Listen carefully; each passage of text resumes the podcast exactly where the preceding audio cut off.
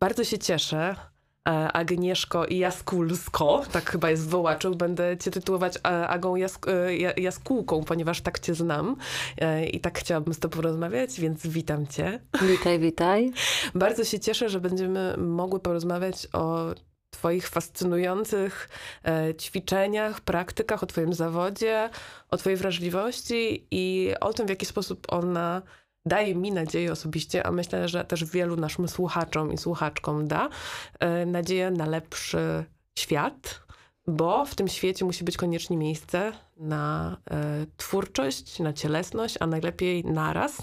Jesteś artyterapeutką i to artyterapeutką, która w szczególności zajmuje się osobami w kryzysach, osobami, których, o których nie myśli się często w kontekście potrzeby twórczości, zaopiekowania, tego rodzaju praktyk. Najczęściej się myśli, że trzeba dać im jeść, pić e, i żeby im było ciepło, koniec. Tymczasem ty dajesz do zrozumienia swoją pracą, że prawa człowieka i godność e, to jest coś więcej niż e, tylko taki rodzaj pomocy konkretnej, towarowej, to jest też uczucie, które chcesz przekazać, energia i umiejętność dostrzeżenia w sobie na nowo człowieka. Zgadza się, zdecydowanie tak. Staram się walczyć e, z takim stereotypowym myśleniem o osobach doświadczających i kryzysu bezdomności, ale ogólnie kryzysu wszelkich, i kryzysu psychicznego, i osób, które są na granicy ubóstwa, że jakby ich potrzeby oczywiście są też podstawowe, ale ta taka najprostsza, podstawowa pomoc to jest troszeczkę za mało, bo w fundacji, fundacji Daj Herbatę, w której pracuję, przede wszystkim walczymy o to, żeby przywrócić ludziom godność. A dla mnie właśnie godność to jest e, danie możliwości sięgania wyżej po te wszystkie rzeczy, które kiedyś te osoby miały dostępne a w tym momencie osoby, które są wykluczone społecznie, są w różnych kryzysach, szczególnie osoby na przykład w kryzysie bezdomności.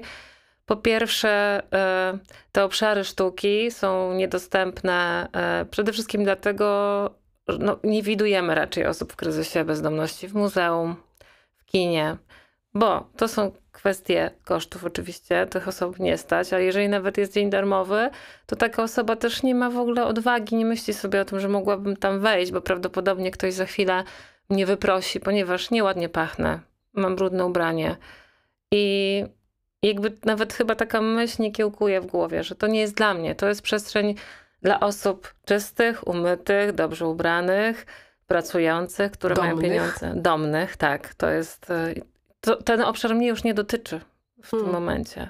I... To jest ten wysoki próg dostępu, tak, który się wydaje no przecież tak prosty, żeby go przekroczyć. No to przecież to jest tylko kino, tak? Dokładnie. To co za problem? Na każdego stać, można Dokładnie. powiedzieć. Masowa rozrywka. No właśnie Właśnie nie. I nawet no są niby darmowe e, dni w muzeach i czemu nie? No nie, bo po, po pierwsze mam wrażenie, że jednak e, trochę też w ogóle stereotypowo cały czas myślimy o osobach w kryzysach. Tak. E, nie zdajemy sobie sprawy, że osoba, która na przykład jedzie obok nas w tramwaju, w autobusie, jest czysta, pachnąca, jest też osobą w kryzysie.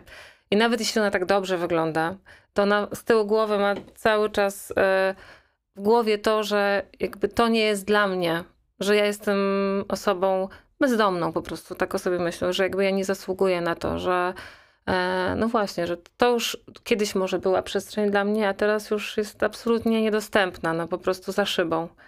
Mm, także y, to jest to, o co staramy się też walczyć, żeby... Czyli to jest taki rodzaj auto naznaczenia, autostygmatyzacji, tak. wykluczenia z tych przestrzeni, że może nawet to by się udało, tak, w cudzysłowie mhm. oczywiście mówiąc, y, wejście do tego kina czy do tego muzeum i nikt by się też w cudzysłowie nie zorientował, mhm. ale mm, to jest tak psychicznie trudne dla osoby, która czuje ten ciężar bezdomności, że nawet nie będzie próbować się mocować z tym lękiem. W większości przypadków tak. To jest też taki tak jak mówiłaś, że to już to jest gdzieś też taka najwyższa poziom e, naszych potrzeb piramidy Maslowa i wydaje się. Tak. Wydaje się. I też e, jakby no właśnie osoby w kryzysach e, są tak też gdzieś mm, mają tyle problemów, tyle trudności na co dzień, że też w ich głowie nie kiełkuje taka, taka myśl, potrzeba, jakby ta potrzeba gdzieś jest może w środku ukryta, bo jednak jak Nasi podobieczni są na naszych zajęciach, na warsztatach i dla mężczyzn arteterapeutycznych i te, które prowadzę dla kobiet. To gdzieś y, bardzo szybko, e, przynajmniej z, naszymi podopiecznymi, udało nam się dojść do tego, że ta potrzeba gdzieś jest w środku. I ona była, i wiele z tych osób właśnie odkrywa, że a kiedyś chodziłam do muzeum, kochałem kino. Mamy takie osoby, które na przykład, y, mamy pana, który po prostu pasjonuje się kinem, pasjonował się kinem, z rodzicami chodził e, po prostu na każdym seansie, bo mama pracowała w kinie.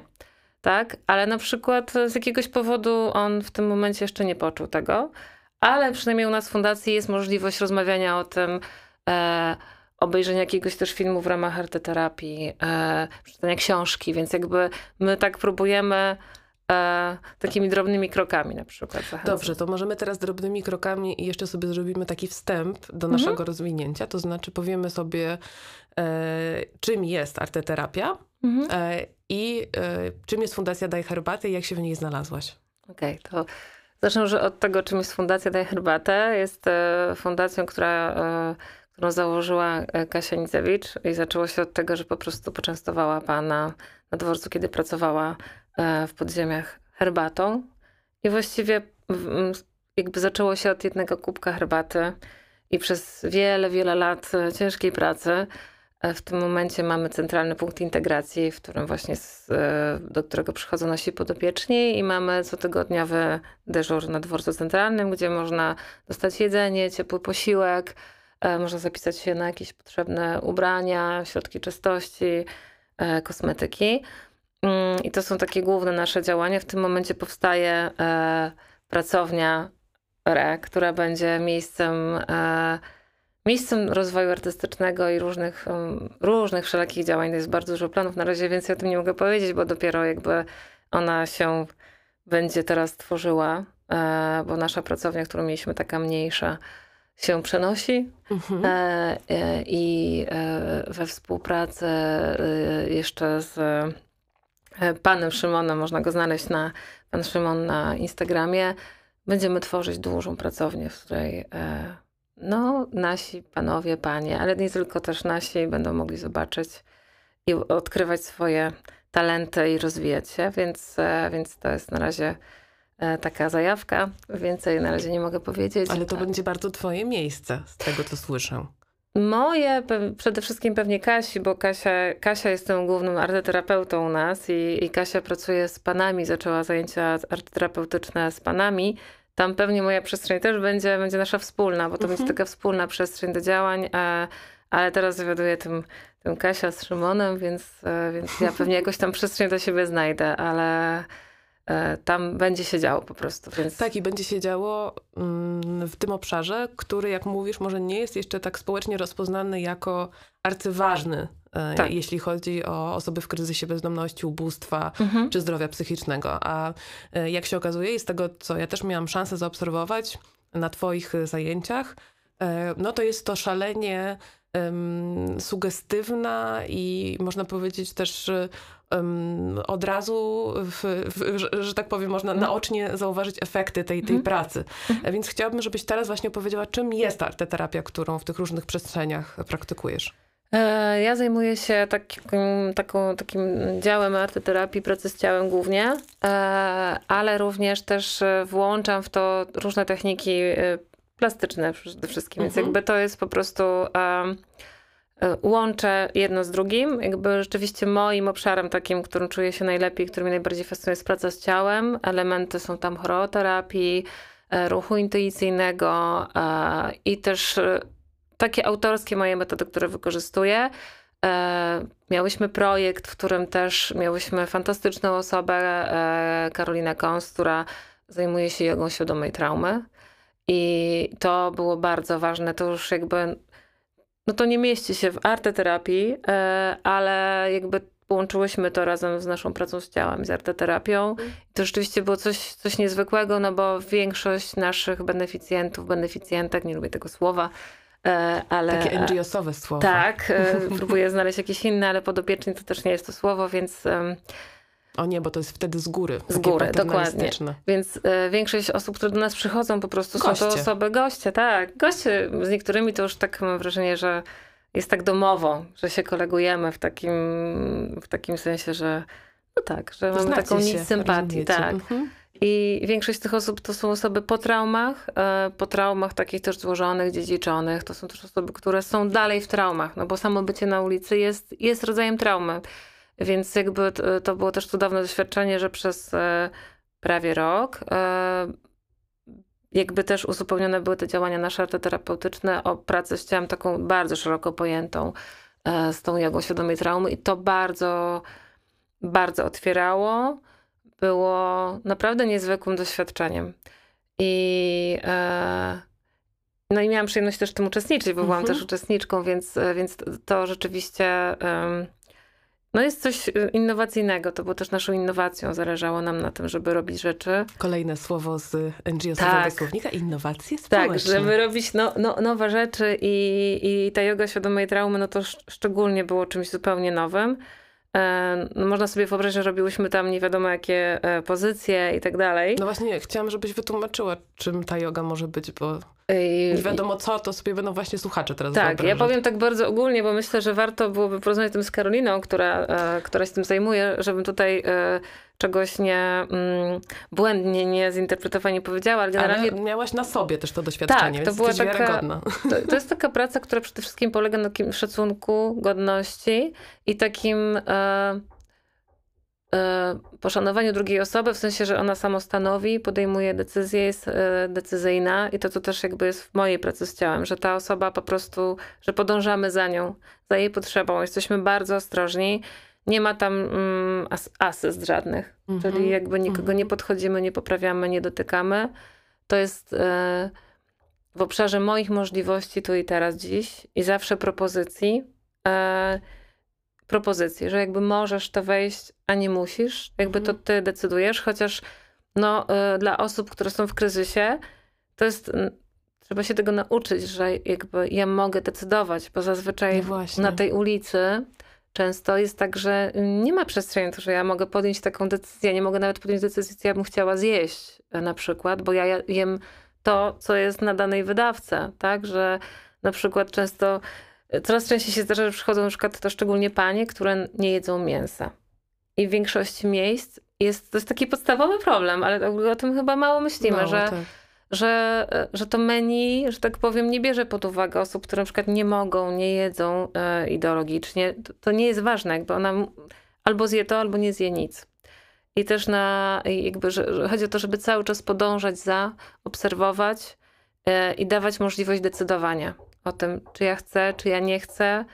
E, no ale z tego się uczymy też na tych zajęciach, bo no bo tak jak mówię, na ulicy nie ma, nie ma tej przestrzeni na podjęcie czasem tej decyzji. Ja nie mogę jej podjąć, bo po prostu zależy od tylu, wielu, tylu czynników i od tylu osób, um, że czasem przekraczam siebie.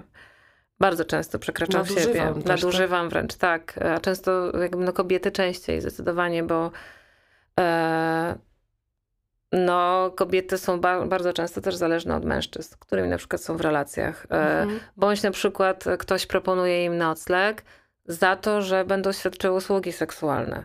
Więc jakby, no, szczególnie tą, tą, tą taką grupą narażoną na przekroczenia, nadużycia są kobiety. Dlatego w naszym projekcie, który ja prowadzę kobiecym i kobiece poniedziałki, piątkowe warsztaty i to, o czym mówiłam z elementami jogi świadomej traumy, to był projekt dla kobiet, w którym... Y próbowałyśmy e, uczyć panie, nie wiem czy uczyć to jest dobre słowo, towarzyszyć im. Ja bardziej lubię słowo towarzyszyć, by im wspierać w szukaniu siebie, swojej kobiecości, w kontaktowaniu się ze swoim ciałem, kobiecym ciałem, które już dawno e, przestało jakby mm, być, e, przestały być jego świadome, zapomniały o nim, bo musiały, bo mhm. musiały się odkobiecić, żeby się uchronić od nadużyć, przemocy, ochronić się y, poprzez strój męski, poprzez noszenie nawet męskiej bielizny, bo też mhm. jakby w różnych miejscach mniej jest tej dla kobiet bielizny. Um, u nas jakby to nie jest już taki problem, ale, ale no na przykład no, na początku jak przyszłam do pracy, to zdecydowanie więcej jest tej bielizny męskiej, bo jakby więcej jest mężczyzn widocznych na ulicy. I, i panie wybierają dres, kurtkę męską, e, spodnie e, męskie, buty sportowe, to wiadomo też musi być wygodnie, tak. ale wszystko, czapka z daszkiem, wszystko, co spowoduje, że nie będą widziane jako kobiety, żeby mogły się ukryć, zakryć. E, no a to ciało dalej jest kobiety, tylko że one po prostu muszą trochę z niego zrezygnować, myślę, na ten czas. No tak słyszę, bo ono staje się po prostu dla nich ryzykowne, tak? Tak mogą doświadczać większej traumy z powodu tego ciała właśnie. Tak, jest zagrażające, no bo tak. E, kobieca kobieta no jest narażona na nie tylko zaczepki, przemoc ze strony osób również w kryzysie, ale osób, które nie są w no kryzysie, no po prostu chcą skorzystać i wykorzystać. No i to jest, i to jest trudne.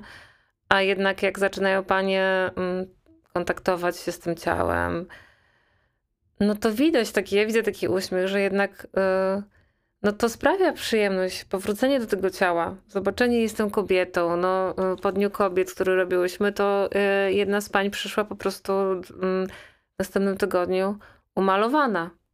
I mówię, wow, super, pięknie wyglądasz. Ona mówi, wiesz, po tym Dniu Kobiet stwierdziłam, że się maluję, bo bardzo dawno się nie malowałam, a pani przyszła na Dzień Kobiet i wyglądała po prostu jak mężczyzna. E, I przyszła jako naprawdę jakby tym makijażem i też jakoś nawet była w dresie, ale jakoś inaczej była w to ubrana, inaczej to niosła. Po mhm. prostu inaczej niosła ten dres i pomyślałam sobie, wow, w ogóle cudownie. No to, to było tylko jedno spotkanie, e, ale mm, no to jest, to jest jakby najważniejsze dla mnie w pracy z kobietami, żeby, żeby przywracać im kobiecość, że, żeby poczuły, poczuły się na nowo kobietami prostu. A powiedz e, ten Dzień Kobiet, o którym wspomniałaś, i jakiego rodzaju to jest wydarzenie i czemu ono może być aż tak przełomowe? Mm-hmm. No byłaś też z nami i bardzo było to miłe, że e, e, wspierałaś Panie i uczestniczyłaś w tym dniu.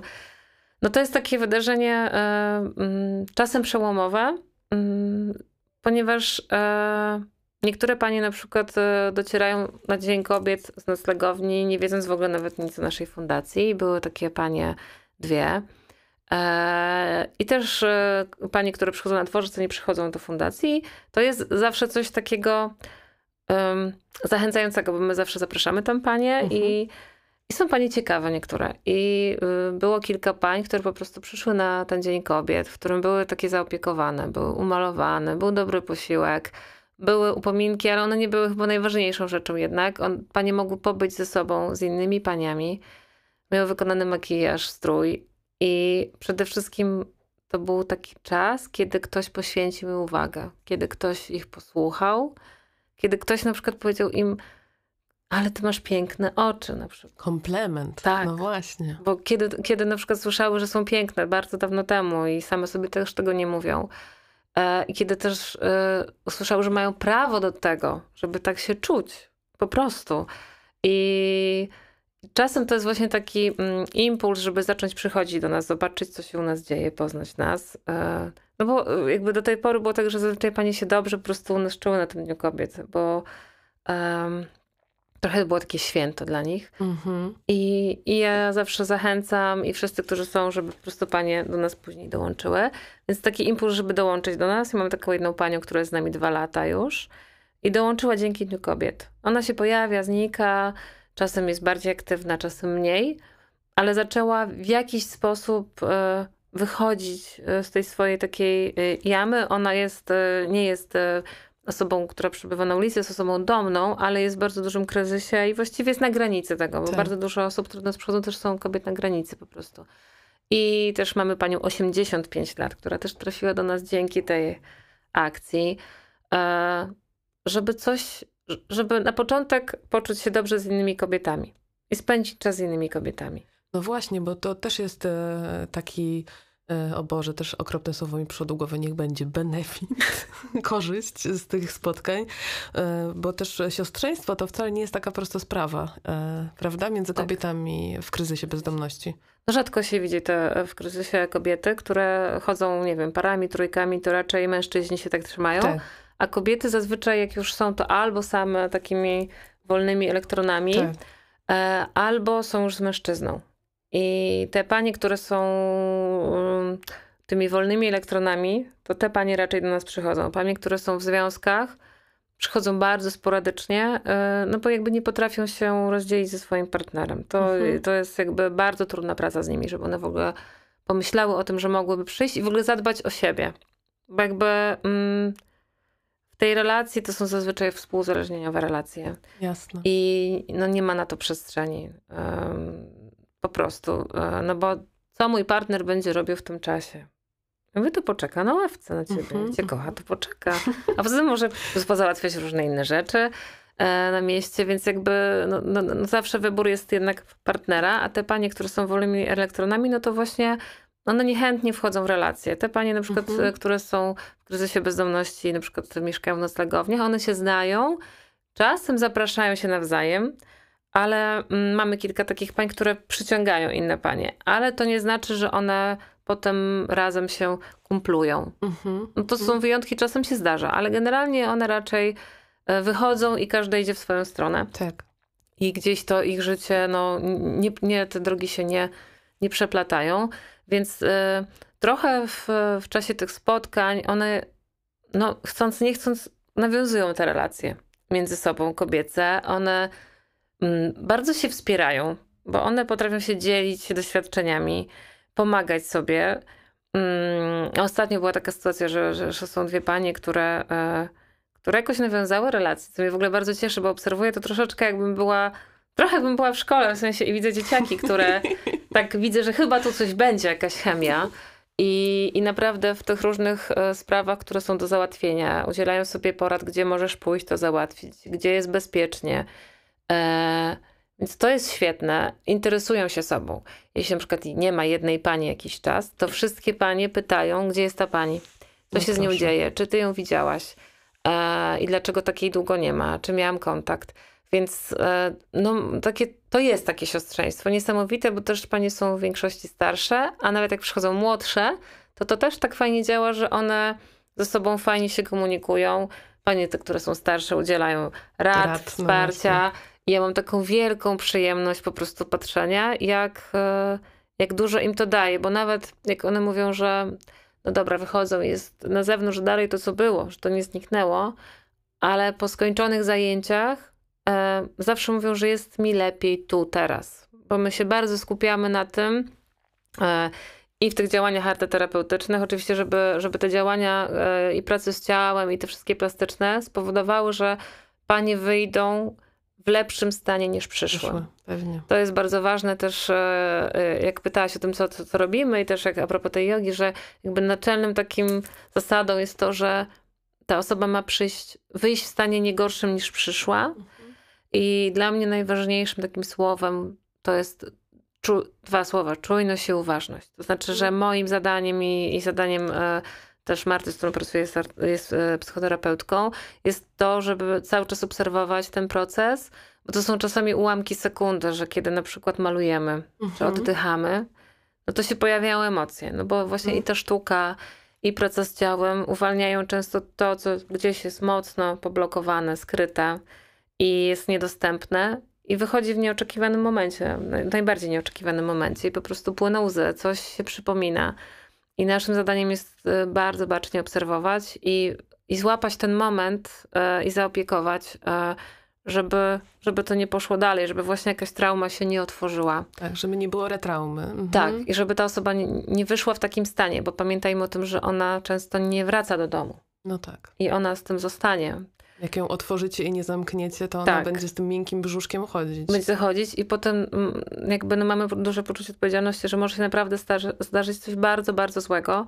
Dlatego też, kiedy zaczynałyśmy ten projekt taki arteterapeutyczny, proces z ciałem, to bardzo ważna była taka, to jest kolejne brzydkie słowo, takie kwalifikacja, znaczy taka weryfikacja tego, kto, kto do nas przychodzi hmm.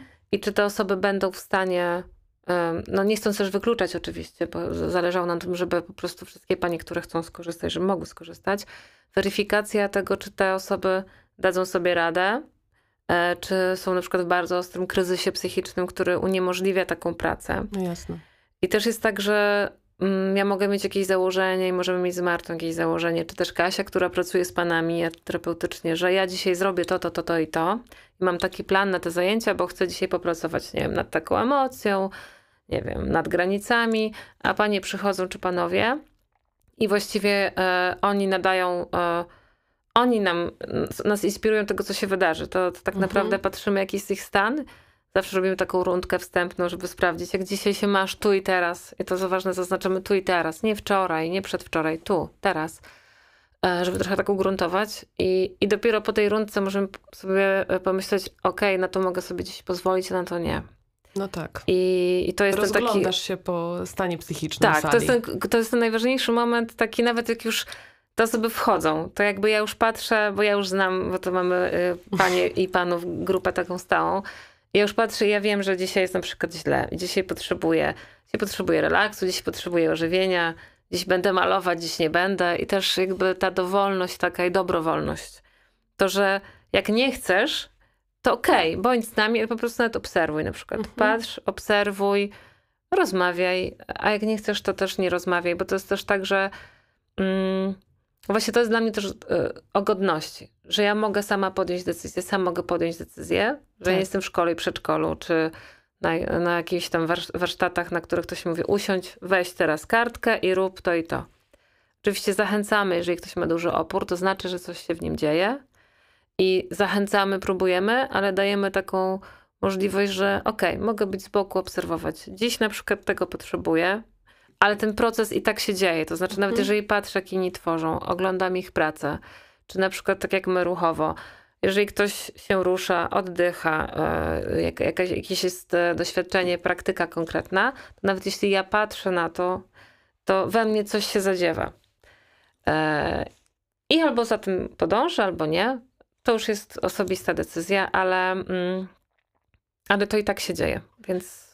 Myślę, że też to daje mm, takie poczucie mm, większego bezpieczeństwa, jeśli się obawiam takiego przekroczenia, żeby pozwolić sobie na, na otwartość. Jak widzę, że ktoś, nie wiem, mi znajomy albo w podobnej sytuacji wykonuje już tę praktykę hmm. i, i, nie wydarzy się nic strasznego, prawda? Tak, zdecydowanie. To też jest fajne, że często właśnie panie przychodzą razem i na przykład tak jedna jest bardziej taka otwarta też na działanie i druga jest bardziej zamknięta, to ona podąża za tym, jak widzi, że ta jej koleżanka wchodzi w to. Ale też właśnie dzisiaj miałam takie wzruszenie, mhm. że, że pani, która Generalnie nie lubi żadnych takich plas, plas, plastycznych, nie chciała. Raczej woliła, wolała być w innym zadaniu obserwacji. Taka bardziej konkretna musi być. I dzisiaj y, usiadła sama i powiedziała, że ona chce robić mandale. No proszę. I, i sobie pomyślałam, wow, to są takie, to są, to, to dla kogoś może być y, nic, a to są, y, to są takie momenty, że naprawdę łza mi się wokół kręci, tak jak jest taka klasyczna historia, którą opowiadam o jednej pani w takim dużym sukcesie, pani w dużym kryzysie psychicznym. Mimo tego stwierdziłyśmy, że, że nie chcemy jej odbierać możliwości uczestniczenia w projekcie i stwierdziłyśmy, że zobaczymy, będziemy dostosowywać, żeby ona też mogła, bo potrzebuje. I ta pani przychodziła, to szczególnie do procesu przychodziła w kurtce, to był październik się zaczął, październik, listopad, e, w kurce, no było zimno, zawsze w czapce, bardzo długo siedziała w tej kurtce, czasem całe zajęcia siedziała w tej kurtce i w czapce. I tą pracą z ciałem między innymi było to, że w marcu, czyli po kilku miesiącach, to pani zdjęła czapkę. I z Martą, z którą prowadzimy zajęcia, po prostu powiedziałyśmy do siebie: Wow, czapka została zdjęta, potem została zdjęta kurtka. I, i jakby finałem tego oczywiście był już ten 8 e, marca, do którego pani z nami dotrwała. Nie chciała publikacji zdjęcia, ale ma, miała piękne zdjęcie i nie przypuszczałyśmy, że w ogóle uda się ją, że tak powiem, zaproponować jej coś innego, że nas zdejmie kurtkę i się przebierze. Po czym jeszcze później było nauka badania piersi i, yy, i też jakby brała w tym udział co wymagało zdjęcia tych wszystkich warstw, więc po prostu to, to jest ta na przykład praca z ciałem, to nie jest stricte taniec, tylko to jest ta praca. Tak, ale właśnie ten obszar pracy z ciałem, który ty badasz, on jest szalenie rozległy, bo to e, nie tylko jest właśnie taniec, czy, czy yoga, czy jakieś inne mm, ruchowe aktywności, które możemy nazwać, ale takie, których może nie kojarzymy z pracą w, z ciałem, ale przecież tym właśnie są. Mhm. To znaczy, nie wiem, ubieranie się, tak, mhm. makijaż, to w jaki sposób właśnie nosimy rzeczy, poruszamy się, jak się do siebie odnosimy, czy się dotykamy, czy się nie mhm. dotykamy, mhm. jak siadamy. Tak. mam wrażenie właśnie, że ta, ta czujna obserwacja tego, e, tego ciała, które cały czas mówi do ciebie, od tych pań, one do siebie rozmawiają i ty starasz się jakoś wyłapać E, jak może być im lżej, mhm. docierając do nich jakoś inaczej niż przez bezpośrednią komunikację albo taką pomoc materialną, że, mhm. że nawet na, na, tej podświadomości czasem to się dzieje, one nawet pewnie może nawet nie są świadome do końca, co tu tak. się wydarza. No czasem, czasem myślę, że tro, trochę magii w tym jest, że one nie wiedzą właśnie do czego prowadzi na przykład karta, praca z kartami metaforycznymi, że, że gdzie, gdzie, gdzie na przykład sięgamy. Karty My bardzo, bardzo często wykorzystujemy karty metaforyczne, które nam służą do, to są karty, które są, różne rodzaje są kart, my mamy bardzo różne, które służą i do pracy z tożsamością, i do pracy z traumami, y, i do takiej pracy, w której troszeczkę na takim abstrakcyjnym myśleniu, gdzie na przykład jak ktoś nawet nie ma nie ma umiejętności malowania, bo tak mówi, że nie ma, nie ma żadnego konkretu, nie można się na niczym zawiesić, tylko po prostu to jest płynięcie dostaje ktoś kartę, która jest jakimiś plamami i ma dokończyć obraz. I to daje absolutną mm. wolność i nie powoduje, że ja nie umiem, nie potrafię. Tylko jak już ktoś się przełamie, to jak wchodzi w to, to pamiętam, robiłam z paniami te karty, to trwało ta praca 2,5 godziny. I panie nawet nie wiadomo kiedy w ogóle y, minął im ten czas. Y, chociaż czasem mają taki opór. To też jest tak, że czasem jest tak, że oni nie tylko nie karty. Więc na przykład to są karty, które są y, o emocjach, które panie przeżywają i na przykład na niektórych kartach są napisane konkretne emocje, jakieś podpowiedzi, że jakby panie, które na początku zaczynały tą pracę z tym, z tym narzędziem, to nie też nie, nie były w stanie niektóre nazwać też y, swoich emocji, bo nie, nie rozpoznają po prostu swoich emocji. Na przykład ciało coś im pokazuje, że płaczą, tak. i, ale nie wiedzą, że na przykład to jest złość, to jest lęk. Hmm. I, I te karty są też super narzędziem do rozpoczęcia rozmowy. Bo one na przykład dają taką możliwość, że można wyciągnąć tą, tą kartę, pokazać ją, można opowiedzieć o niej, można ją tylko właśnie pokazać, można ją zostawić dla siebie, można się nią dzielić, można się nie dzielić, ale tam jest też jakaś podpowiedź yy, i która daje trochę do myślenia, że hmm, może to, co przeżywam teraz, to jest to. Uczenie się w ogóle nazywania no emocji. No właśnie. Jak są rozbudowane, jak... Yy, jak wiele rzeczy może być pod, ukrytych na przykład pod złością, jak wiele tam się kryje. I, i, I to jest niezwykłe narzędzie, bo nawet jeżeli ktoś nie chce mówić, a pokaże, to, to już jest bardzo dużo. I, I to też jest komunikat o mnie w tym momencie. Więc e, no to, to jest dla osób, które się obawiają, które nie potrafią, które nie chcą mówić, które chcą być bardziej też wycofane, że jakby tam każdy znajdzie coś dla siebie w tych kartach. Mhm. I one są właśnie z takim. Y, dają czas też. Ja mam takie poczucie, że to też daje czas. Często ich używanie pozwala się trochę nauczyć tego, oswoić i z uczuciami, i z emocjami, i w ogóle z takim rozmawianiem o sobie w grupie. No bo to jest taki moment, kiedy mam opowiedzieć coś o sobie. Tak. E, dawno nie opowiadałam nikomu, albo na przykład opowiadam w instytucjach pomocowych i opowiadam w kółko te same rzeczy, tak. a na przykład nie mówię o tym, jest karta, na której jest morze. Nie mówię o tym, że marzę o wycieczce, bo mogę sobie teraz pomarzyć, bo mogę wspominać, jak to było, kiedyś jeździłam nad morze. Teraz już nie mogę, ale zawsze mogę sobie to przypomnieć możemy o tym porozmawiać. To jest coś niezwykłego, bo mówię, te, najczęstsze opowieści o sobie, które panie i panowie, e, że tak powiem, mają szansę snuć, to są właśnie albo w jakichś instytucjach pomocowych, w których muszą opowiedzieć, wyspowiadać się. A to jest tak, że można i pomarzyć, poczuć, przenieść się trochę w inny świat. E, no bo to jest taki moment, kiedy i panie i panowie mówią, że to jest ten moment na trochę wyłączenie się z tej rzeczywistości szarej, smutnej, bez jakiejś nadziei.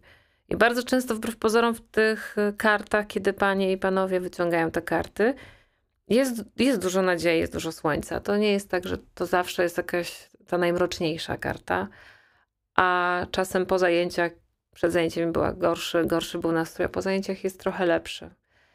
I, i ja wierzę w to, że, że właśnie to... Mm,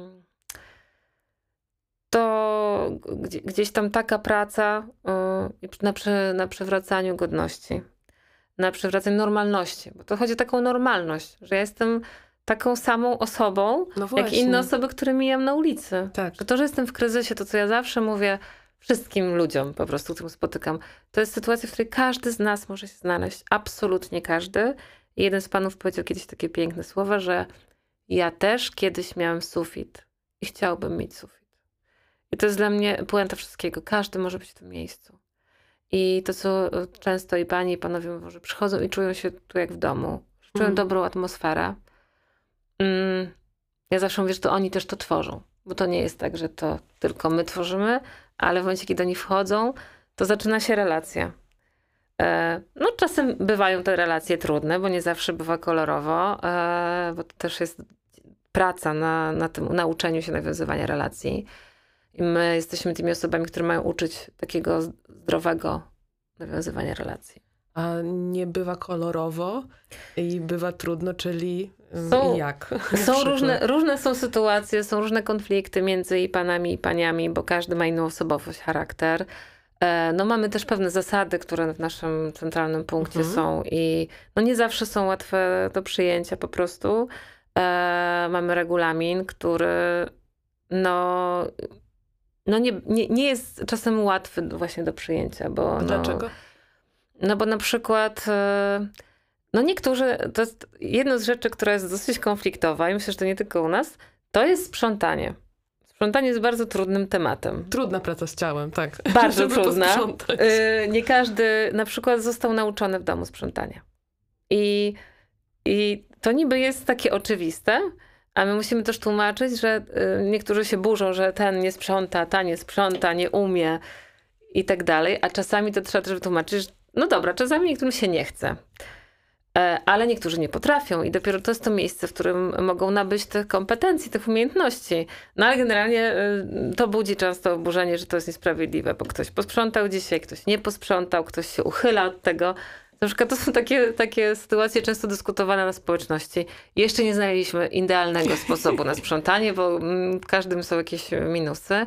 No ale też są sytuacje, w których y, takie już y, niekolorowe bardzo, w takim sensie, że że ktoś przychodzi w bardzo dużym na przykład kryzysie psychicznym. No tak. E, I, tych, I to, co mnie martwi bardzo, e, to jest to, że coraz więcej jest takich sytuacji i szczególnie wśród kobiet e, mam poczucie, że większość z pań, które do nas przychodzą, są mm, w silnych kryzysach psychicznych, mają choroby psychiczne i, i to jest trudny, y, trudne, ponieważ bardzo trudno jest takiej osobie pomóc. Tak bo kobiety mają, z kobietami jest troszeczkę inaczej w pracy, bo jak to e, e, Kasia powiedziała kiedyś ładnie, i to jest takie słowo, które to ujmuje, są ulotne. To znaczy pojawiają się, są jakiś czas, znikają e, i tak właśnie przypływają, odpływają. Trochę jak wdech i wydech, jak robię z paniami. Przypływają, odpływają. I jak, jak są na fali przypływu, staramy się im pomóc, ale czasem jest tak, że już taki osiągają takie apogeum tego przypływu, kiedy za dużo powiedzą, za dużo się wydarzy. Potem jest ten odpływ i on czasem trwa bardzo, bardzo długo. Wracają na przykład po roku. Z panami troszeczkę jest inaczej. Nie ze wszystkimi, nie, ma, nie, nie, nie mogę generalizować, ale że panie są takie mm, bardzo delikatnie, trzeba też pracować z paniami. No bo też jeżeli jest kryzys psychiczny, choroba psychiczna, to wtedy wchodzą w grę już poważniejsze e, rzeczy. No i tutaj też jakby no, taka trochę bezradność i bezsilność, że na przykład no nie mamy jak pomóc, ponieważ nie mamy dyżuru psychiatry, bo nie jesteśmy placówką opieki medycznej. I to jest to, z czym się mierzymy, że właściwie bardzo nam zależy, żeby mieć takie wsparcie psychiatryczne tu na miejscu. To, Jasne. to jest w tym momencie nie jest możliwe. E, no bo sytuacje są różne, to znaczy to są myśli samobójcze, E, I te niekolorowe sytuacje to, to, to bardzo, coraz częściej też się pojawiają osoby z myślami samobójczymi. Takimi już e, zaawansowanymi. Takimi, które, które te osoby chcą wprowadzić w życie, bądź właśnie są to osoby, które są w depresji, które już mają takie doświadczenie e, prób samobójczych. To dużo jest takich osób. To mam nadzieję, że ten dyżur psychiatryczny, o który, jak rozumiem, się staracie i no, Zobaczymy. Mam nadzieję, że kiedyś to będzie możliwe. No, na ten tak. moment tak. możemy tylko wspierać i umawiać do lekarzy, mhm, psychiatrów. Mhm. tak, robić sieciowanie po prostu. Tak, i wspierać mhm. na przykład w zakupie leków. E, tak. No ale wiadomo, to nie jest łatwe, bo od momentu podjęcia decyzji do zrealizowania. No właśnie, tam jest, jest dużo tych takich e, blokujących już e, automatyzmów kryzysu bezdomności, tego właśnie, że jestem bezradny, bezradna, tak? Nie tak. sprawcza, nie zrobię tego, po co mi to jest jak jest. Ta równia pochyła jest jednak taka bardzo wciągająca. Tak, ta otchłań. Zdecydowanie, zdecydowanie tak. Mhm. Ale też dla mnie jest to bardzo istotne, że poza tą taką rozmową, ćwiczeniami, byciem razem, to też może być tam e, taka e, realna praca z ciałem bardzo dla nas wszystkich e, przezroczysta i oczywista, to znaczy, że na przykład można się w punkcie umyć, dostać bieliznę, nie wiem, um, umyć włosy szamponem, tak? Tak, tak, tak, zdecydowanie bardzo, bardzo tam, na tym nam też zależy, że mamy prysznic, mamy łazienkę, która nie jest jakaś obdrapana, tylko jest elegancka. I też nasi, nasi cudowni panie i panowie dbają o to, żeby tam było czysto. Szczególnie dla kobiet to jest istotne, e, bo panom jednak łatwiej troszkę się umyć tak. w przestrzeni e, publicznej. To, to, żeby właśnie panie miały dostęp też do takich kosmetyków, które mam poczucie, że wydaje mi się, że dla tej, są dedykowane tej grupie osób domnych, Dokładnie. majętnych i tak dalej, i tak dalej to staramy się o to, żeby panie miały dostęp przede wszystkim do podpasek, bo menstruacja jest bardzo trudnym tematem na ulicy. No bo właśnie. często nie ma gdzie się umyć. No a panie po prostu chciały być czyste, szczególnie w te dni, co jest bardzo trudne nawet dla nas, kobiet domnych. Oczywiście. To jest bardzo ważny komfort, więc jest u nas pełen dostęp do, do środków e, czystościowych i tych związanych z menstruacją. Um, oczywiście y, szampony, tak jak mówiłaś, balsamy do ciała, y, dezodoranty, to wszystko, co normalnie robimy. I normalnie panie kiedyś robiły. I ten prysznic, kiedy jest dyżur kobiecy, kiedy panie mogą spokojnie jednak w odosobnieniu od mężczyzn no wziąć właśnie. prysznic, bo czasami jest tak, że po prostu panie nie wejdą w czasie dyżuru męskiego pod prysznic i są po prostu panie, które przychodzą tylko na ten poniedziałkowy albo piątkowy mm, dyżur, bo, bo nie czują się komfortowo, nie czują się bezpiecznie, boją się ktoś im wejdzie, że nie wiem, panowie właśnie wejdą w trakcie, bądź e, będą jakoś patrzeć w, taki mm, naruszający sposób. Tak, dokładnie. I że ten prysznic jest wolny od mężczyzn, jest tylko z kobietami, to jest, y, to, to jest dla nich bardzo, bardzo ważne. To właśnie też, że jeżeli potrzebują jakichś środków, to, to one są dla nich dostępne. Mhm. E, że na przykład tak jest Wigilia, Boże Narodzenie, to, to też zaspokajamy te takie potrzeby. Właśnie dzisiaj panie pisały listy, ale czego ja mogę chcieć? E, ja mówię, no na przykład perfumy, bo to może poprawić nastrój. No to niektóre panie pisały takie podstawowe jakieś środki czystościowe. A co z takich przyjemnostek? No. A ja nie wiem, jakie przyjemnostki. Ja mówię, no właśnie, perfumy, może szminka, coś takiego, co jest dedykowane nam kobietom po prostu. co poprawia, tak, tak, poprawia humor, że ja mogę trochę inaczej na siebie spojrzeć. Bluzka, buty. Więc, yy, więc tak, yy, no, Wigilii to jest ten moment, kiedy ja bardzo przypominam paniom, szczególnie, że to jest ten moment, kiedy możemy napisać list i sobie zamarzyć o czymś.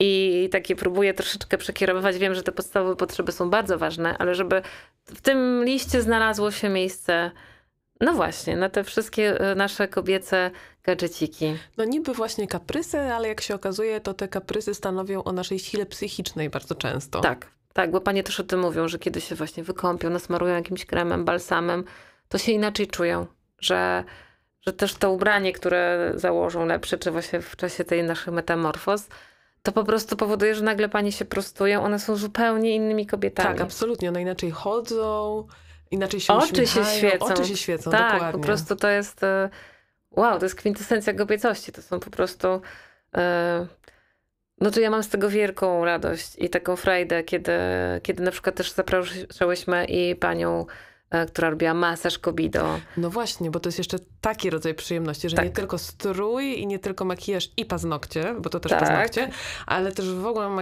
masaż i masaż, masaż stóp. Masaż stóp, e, podologiczne usługi e, cudowne, cudowną panią, którą Malwinę, która przyjeżdża do nas. To to jest w ogóle, chociaż to było trudne, bo większość pani była tak jakoś zawstydzona chyba też trochę, ale była taka... Mm, nie, ja nie chcę, mnie takie rzeczy nie interesują. Aha, Było jasne. kilka takich pań, że ja tego tak. nie chcę, nie, w ogóle mnie to nie interesuje. Ale potem jednak jak te osoby, które przychodziły to, e, to robić dla pań, to w ogóle fantastyczne osoby, otwarte, po prostu z wielkimi serduchami. A może ja jednak spróbuję. I mhm. potem ta radość, kiedy panie zobaczyły się, wow, to jestem ja na zdjęciu na przykład umalowana. E, taki czas, kiedy przyszła pani e, kosmetyczka, która zaczęła opowiadać o, o skórze, kiedy pani mogły dotyk. podotykać. No tak. Właśnie. Ja na przykład bardzo często z paniami robię takie praktyki doty dotyku swojej twarzy, głowy, tego miejsca, które e, to jest takie intymne, w ogóle swojego ciała e, i, i, i masowanie swojego ciała, odkrycie swojego ciała, dotknięcie właśnie, bo to jest to, że e, że to jest chyba takie trochę peszące to dotykanie. Mhm. E, mam wrażenie, że jakoś e, bardzo to się łączy czasem w umysłach ludzi z taką sferą stricte seksualną, że to ma taki tak. wymiar. Oczywiście też ma.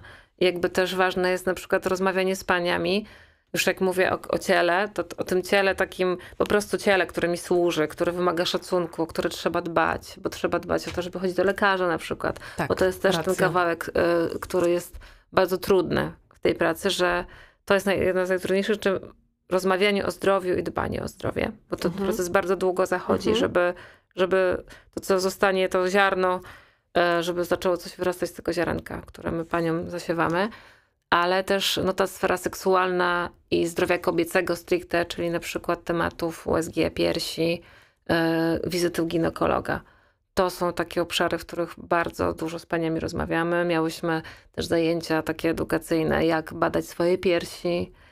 I dla nas to jest, to jest taki obszar cały czas do pracy, zdrowia takiego kobiecego, ginekologia. E, temat też, który jest bardzo e, taki, myślę, gorący kobiet w ciąży i dbania o, o taką edukację seksualną mhm. i wśród pań, i wśród panów bo jakby mhm. ten temat, e, no, mm, jak rozmawiałam z panami też i z paniami, to gdzieś ta wiedza jest na bardzo podstawowym poziomie. Takim bardzo, bardzo podstawowym. I też na przykład panie nie, nie mają też świadomości różnych możliwości, które mają, jak mogą zadbać o to, żeby na przykład nie mieć dzieci. Mhm. Któregoś już dziecka z kolei, które na przykład pójdzie znowu do placówki.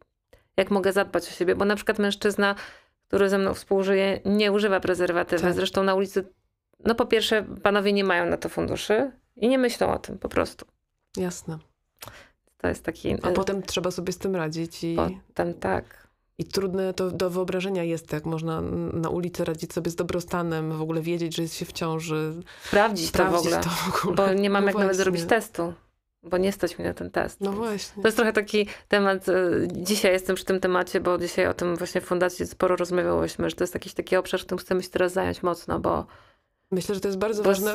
Powiem ci, że ja w sobotę byłam w ambulansie z serca Fundacji Emilii Wesołowskiej, gdzie przyszła pani, która z się bezdomności powiedziała, że jest w ciąży i e, chcieliśmy jej dać tabletkę przeciwbólową, ale był tylko ibuprofen, ibuprofenu nie można, więc e, trzeba było iść po paracetamol. Powiedzieliśmy pani, że poczekała, bo trzeba było coś tam załatwić wcześniej i ona już sobie poszła. No I ja cały czas nie mogę przestać myśleć, co ona zrobi w tej ciąży, była taka cicha i smutna.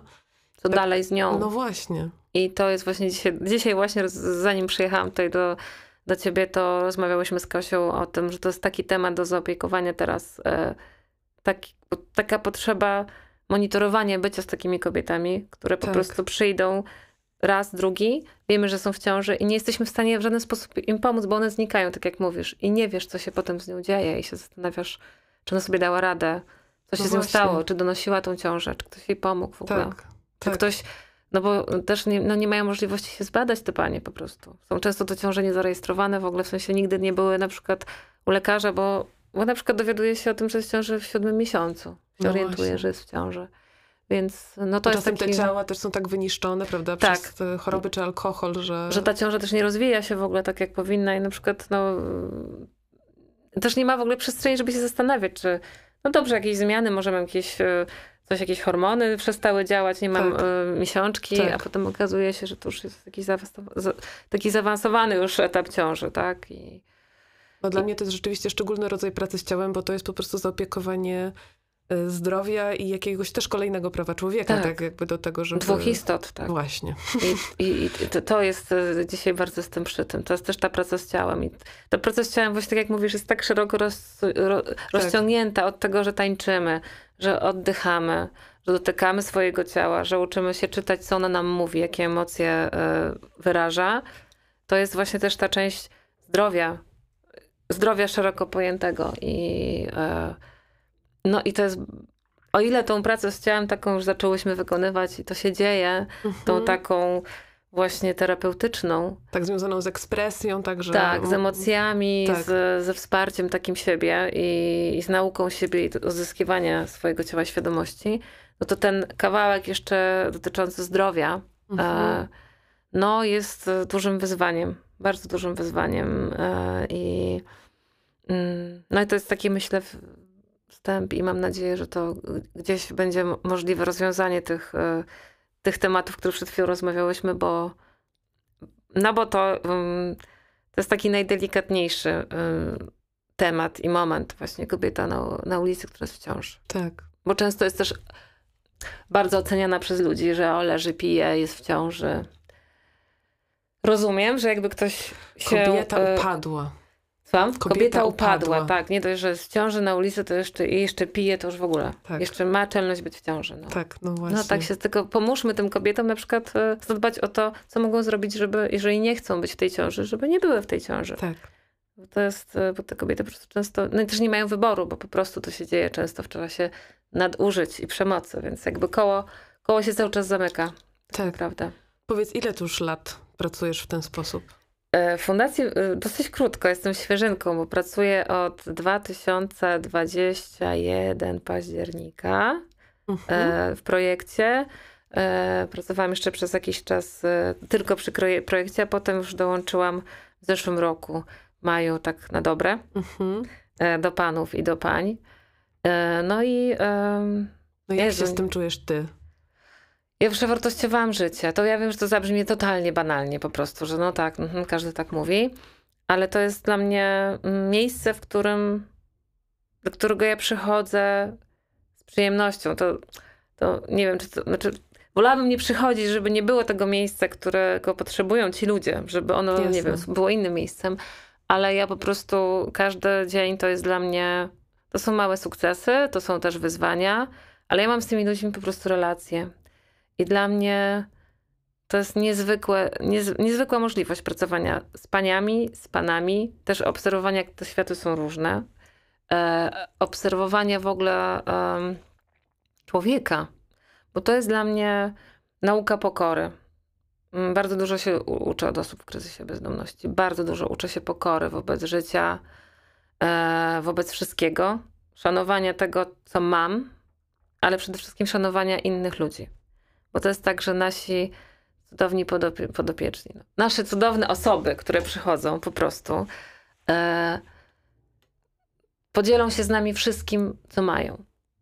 Nie mają nic, a podzielą się wszystkim, absolutnie wszystkim. E, jak dostałam ostatnio, muszę powiedzieć, od jednego pana takiego kruka, co tak stoją na balkonach, żeby, czy tam A gawrona, wiem, żeby e, tak, na, na antyptaka. E, bo pamiętał, że na, na zajęciach arteterapii zrobiłam kolaż, na którym był duży kruk. I, I po prostu mnie, ja po prostu łzy mi poleciały, po prostu myślałam, wow, to jest po prostu niesamowite, że ta relacja, jeżeli dajemy tylko szacunek, dajemy uważność, dajemy możliwość y, y, powiedzenia o sobie, Mhm. y, poznania się tym Poznania osobom, się, nawiązania tak. z nimi relacji, to to po prostu e, no jest trochę jak w rodzinie. Znaczy, to są jakby bliskie mi osoby, po prostu. To jest tak, że ja o każdej osobie myślę, e, na przykład jak znika, co się z nią dzieje, gdzie ona jest, czy jest bezpieczna. Czasem bardzo czuję dużo niemocy, bo jakby Mhm. system powoduje, że jakby wiem, że do pewnego momentu dojdę, do pewne, a dalej już nie. Ale też dzięki tej pracy zobaczymy, jak wielu ludzi jest wspaniałych, którzy wspierają. I jak przede wszystkim no, wspaniali są nasi panie i panowie. Jak wiele, jak wiele e, mają w sobie, do, do, wiele mają w sobie i wiele dają nam. I uczą nas życia. I jest mi bardzo przykro i mam nadzieję, że to się wreszcie trochę zmieni, że ten stereotyp osoby w kryzysie zacznie się zmieniać i że za- zaczniemy się po prostu szanować. I szanować siebie po prostu. I patrzeć na siebie mm, z czułością. Tak, nie odczłowieczać, nie spisywać na straty. Tak. Zawsze widzieć człowieka i dawać mu szansę. To wiem, to brzmi banalnie, ale widzieć.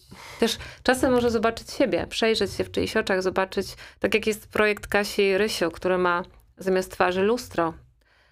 I pochylić się nad tym ryśkiem i zobaczyć siebie w tym lustrze. Bo ja mogę tam, być tam, jakby ja, przejrzenie się w, w oczach tych osób i tak jak mówisz, nie spisywanie na straty, tylko nieocenianie. Tak, nie, o, nieocenianie. Dokładnie. Mm. I ta, ta czułość, o której powiedziałaś, to jest w ogóle, czułość i godność to są takie dwa słowa klucze dla, dla twojej pracy, moim zdaniem. Tak. Czułość dla tych ludzi ze strony tych, którzy mogą pomóc albo zauważyć, ich mm. czułość dla siebie samych w grupie, ale też dla samego siebie, samej siebie, dla swojego ciała. E, I jak to wiele zmienia, też mam wrażenie w takim też budowaniu nadziei na to, że poradzę sobie, nie? Że po prostu to nie jest cała prawda o mnie, tak? To, że tak. jestem osobą w kryzysie bezdomności. To mnie nie definiuje. Definiuje mnie to, że mam imię, nazwisko, nie wiem, gust. Tak, tak? absolutnie, że mam niebieskie oczy niebieskie na przykład. Oczy, tak. Zawsze tłumaczę, że jakby to jest, to jest kryzys, a kryzysy są, przychodzą, odchodzą. I to ty nie jesteś y, tym kryzysem. Tak, tak. I tak jak mówisz, ja kiedyś miałam kotki, pieski, ja lubię kotki, pieski, mam niebieskie oko, jedno, drugie zielone, mam piegi. E, jestem, jestem, to, to, to mnie definiuje, tak? To, co lubię, to takim jestem, co myślę. Tak. Dziękuję Ci bardzo za to, co ja robisz. Dziękuję bardzo. E, czego słuchasz i to, jak e, uczysz od ciela osoby w kryzysie bezdomności, ale nie tylko. I nas też dzisiaj e, trochę pouczyłaś. Przytulmy się do siebie i tak. E, bądźmy dla siebie dobrzy. Ja zawsze proponuję takie ćwiczenie, żeby po to prostu się, się no. objąć no? mocno Dobra, rękoma. I tak pomyśleć o sobie czule, podziękować sobie za jedną chociaż rzecz, która dzisiaj się wydarzyła. Sobie, sobie, że jakby dziękuję sobie za to. No, albo jakieś takie słowo wspierające. Ja chciałam bardzo tobie też podziękować, bo byłaś z nami nieraz i nasze panie cię uwielbiają, więc y, kiedy do nas przyjdziesz znowu, to jest ja pytanie. I bardzo ci dziękuję też za twoją wielką wrażliwość. Wrażliwość wielką, tak? I, i, i to, co robisz, bo no, to jest dla mnie wielka przyjemność. Bardzo tobie ja dziękuję i, i cieszę się, że jesteśmy w tym razem. Dzięki. To jest też wielkie. dla mnie bardzo ważne. Dzięki, Aga. Wysłuchaliście podcastu Fundacji Kraina. Możecie nas znaleźć na Facebooku i Instagramie. Mamy też swoją stronę internetową. E, podcast został zrealizowany w Fablabie Pobite Gary. Bardzo dziękujemy. Dziękujemy też za współfinansowanie projektu Miastu Stołecznemu Warszawa. Kraina to miejsce przy Płockiej 67, ale też miejsce metafora. Miejsce, które na razie nie istnieje, ale już je sobie wyobrażamy. Gdzie tworzy się wspólnota ludzi, którzy darzą się szacunkiem, gdzie jest czas na praktykowanie dobrej, spokojnej codzienności i zamiast produktów są rzeczy, a zamiast cen wartości. Ta kraina leży w poprzek uprzedzeń i podziałów, jest krainą marzeń. Jeśli najpierw jej sobie nie wyobrazimy, nie będziemy potrafili przetrwać tego, co nas dziś rozrywa, dzieli i odrywa od siebie. Ten podcast, Kraina, to przestrzeń, gdzie w rozmowach, w rozmyślaniach, w dyskusjach będziemy mapować nowe relacje, rzeczy, praktyki e, i ten świat wspólny i lepszy sobie rysować i mam nadzieję mieć inspirację do tego, aby wcielać go potem w życie.